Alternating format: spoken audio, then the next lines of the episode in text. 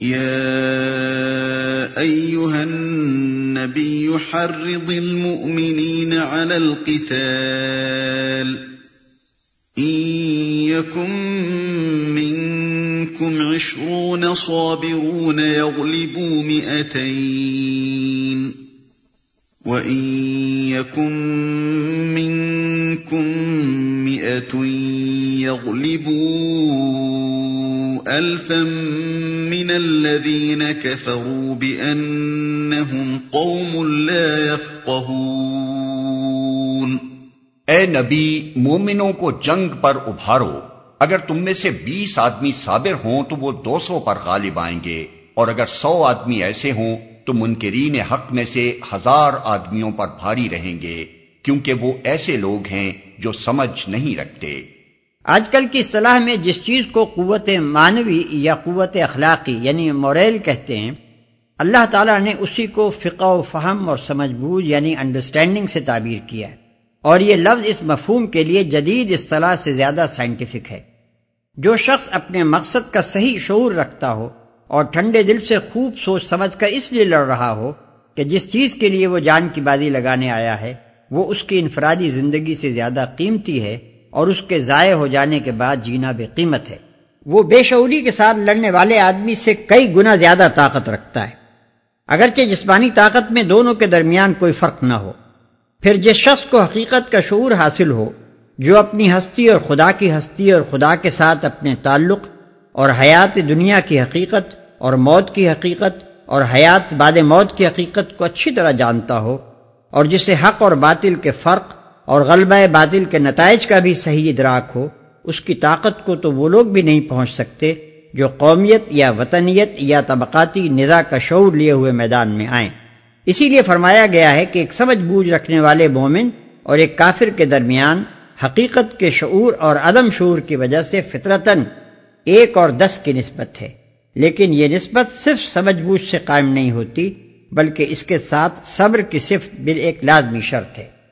الآن خفف الله عنكم وعلم أن فيكم ضعفا فإن يكن منكم مئة صابرة يغلبوا مئتين وَإِن يَكُن مِّنكُمْ أَلْفٌ يَغْلِبُوا أَلْفَيْنِ بِإِذْنِ اللَّهِ وَاللَّهُ مَعَ الصَّابِرِينَ. اچھا اب اللہ نے تمہارا بوجھ ہلکا کیا اور اسے معلوم ہوا کہ ابھی تم میں کمزوری ہے۔ بس اگر تم میں سے سو آدمی صابر ہوں تو وہ دو سو پر اور ہزار آدمی ایسے ہوں تو دو ہزار پر اللہ کے حکم سے غالب آئیں گے اور اللہ ان لوگوں کے ساتھ ہے جو صبر کرنے والے ہیں۔ اللہ کے حکم سے غالب آئیں گے۔ اس کا یہ مطلب نہیں ہے کہ پہلے ایک اور دس کی نسبت تھی اور اب چونکہ تم میں کمزوری آ گئی ہے، اس لیے ایک اور دو کی نسبت قائم کر دی گئی ہے۔ بلکہ اس کا صحیح مطلب یہ ہے کہ اصولی اور معیاری حیثیت سے تو اہل ایمان اور کفار کے درمیان ایک اور دس ہی کی نسبت ہے، لیکن چونکہ ابھی تم لوگوں کی اخلاقی تربیت مکمل نہیں ہوئی ہے اور ابھی تک تمہارا شعور اور تمہاری سمجھ بوجھ کا پیمانہ بلوک کی حد کو نہیں پہنچا ہے اس لیے سر دست برسبیل تنزل تم سے یہ مطالبہ کیا جاتا ہے کہ اپنے سے دگنی طاقت سے ٹکرانے میں تو تمہیں کوئی تعمل نہ ہونا چاہیے۔ خیال رہے کہ یہ ارشاد دو ہجری کا ہے، جبکہ مسلمانوں میں بہت سے لوگ ابھی تازہ تازہ ہی داخل اسلام ہوئے تھے اور ان کی تربیت ابتدائی حالت میں تھی۔ بعد میں جب نبی صلی اللہ علیہ وسلم کی رہنمائی میں یہ لوگ پختگی کو پہنچ گئے، تو فی الواقع ان کے اور کفار کے درمیان ایک اور دس ہی کی نسبت قائم ہو گئی۔ چنانچہ نبی صلی اللہ علیہ وسلم کے آخر عہد اور خلفائے راشدین کے زمانے کی لڑائیوں میں بارہا اس کا تجربہ ہوا ہے۔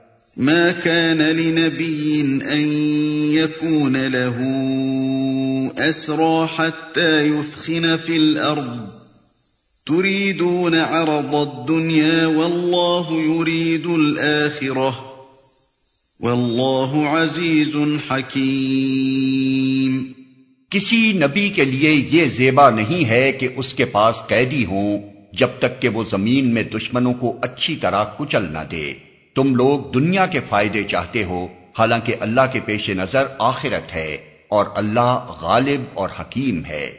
لولا كتاب من الله سبق لمسكم فيما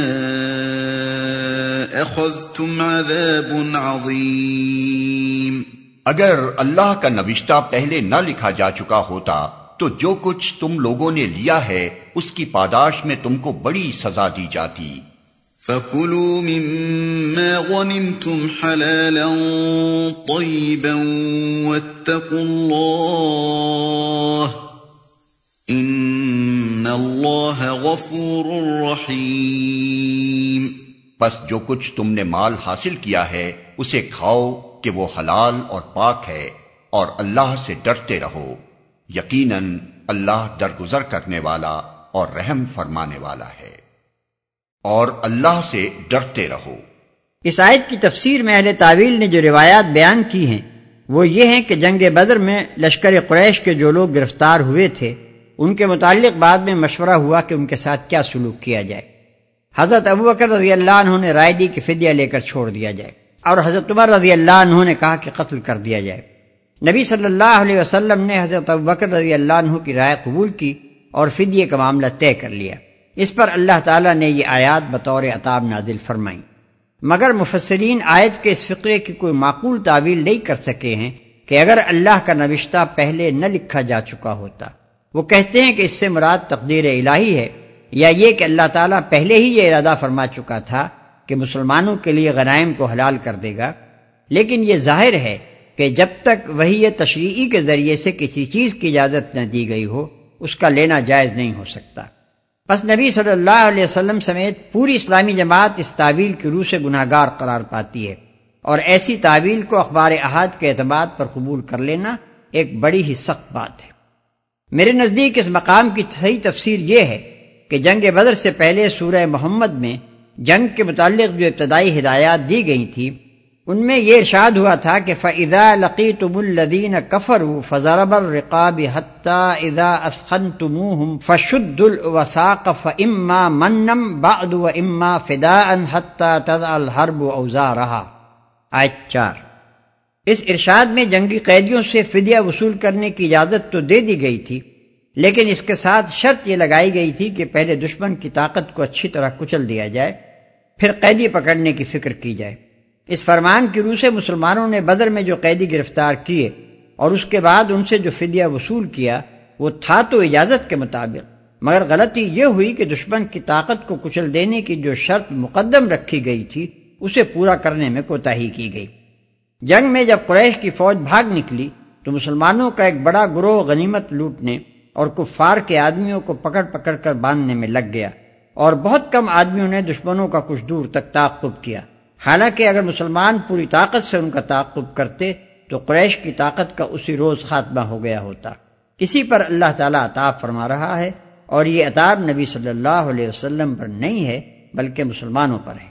فرمان مبارک کا منشا یہ ہے کہ تم لوگ ابھی نبی کے مشن کو اچھی طرح نہیں سمجھے ہو۔ نبی کا اصل کام یہ نہیں ہے کہ فدیے اور غنائم وصول کر کے خزانے بھرے۔ بلکہ اس کے رسم العین سے جو چیز براہ راست تعلق رکھتی ہے، وہ صرف یہ ہے کہ کفر کی طاقت ٹوٹ جائے، مگر تم لوگوں پر بار بار دنیا کا لالچ غالب ہو جاتا ہے۔ پہلے دشمن کی اصل طاقت کے بجائے قافلے پر حملہ کرنا چاہا، پھر دشمن کا سر کچلنے کے بجائے غنیمت لوٹنے اور قیدی پکڑنے میں لگ گئے، پھر غنیمت پر جھگڑنے لگے۔ اگر ہم پہلے فدیہ وصول کرنے کی اجازت نہ دے چکے ہوتے، تو اس پر تمہیں سخت سزا دیتے۔ خیر، اب جو کچھ تم نے لیا ہے وہ کھا لو۔ مگر آئندہ ایسی روش سے بچتے رہو جو خدا کے نزدیک ناپسندیدہ ہے۔ میں اس رائے پر پہنچ چکا تھا کہ امام جساس کی کتاب احکاب القرآن میں یہ دیکھ کر مجھے مزید اطمینان حاصل ہوا کہ امام موصوف بھی اس تعویل کو کم از کم قابل لحاظ ضرور قرار دیتے ہیں۔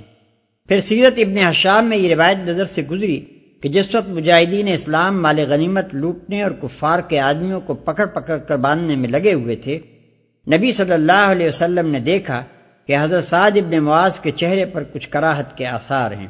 حضور صلی اللہ علیہ وسلم نے ان سے دریافت فرمایا، اے سعد، معلوم ہوتا ہے کہ لوگوں کی یہ کاروائی تمہیں پسند نہیں آ رہی ہے۔ انہوں نے عرض کیا جی ہاں یا رسول اللہ صلی اللہ علیہ وسلم، یہ پہلا مارکا ہے جس میں اللہ تعالیٰ نے اہل شرک کو شکست دلوائی ہے۔ اس موقع پر انہیں قیدی بنا کر ان کی جانیں بچا لینے سے زیادہ بہتر یہ تھا کہ ان کو خوب کچل ڈالا جاتا۔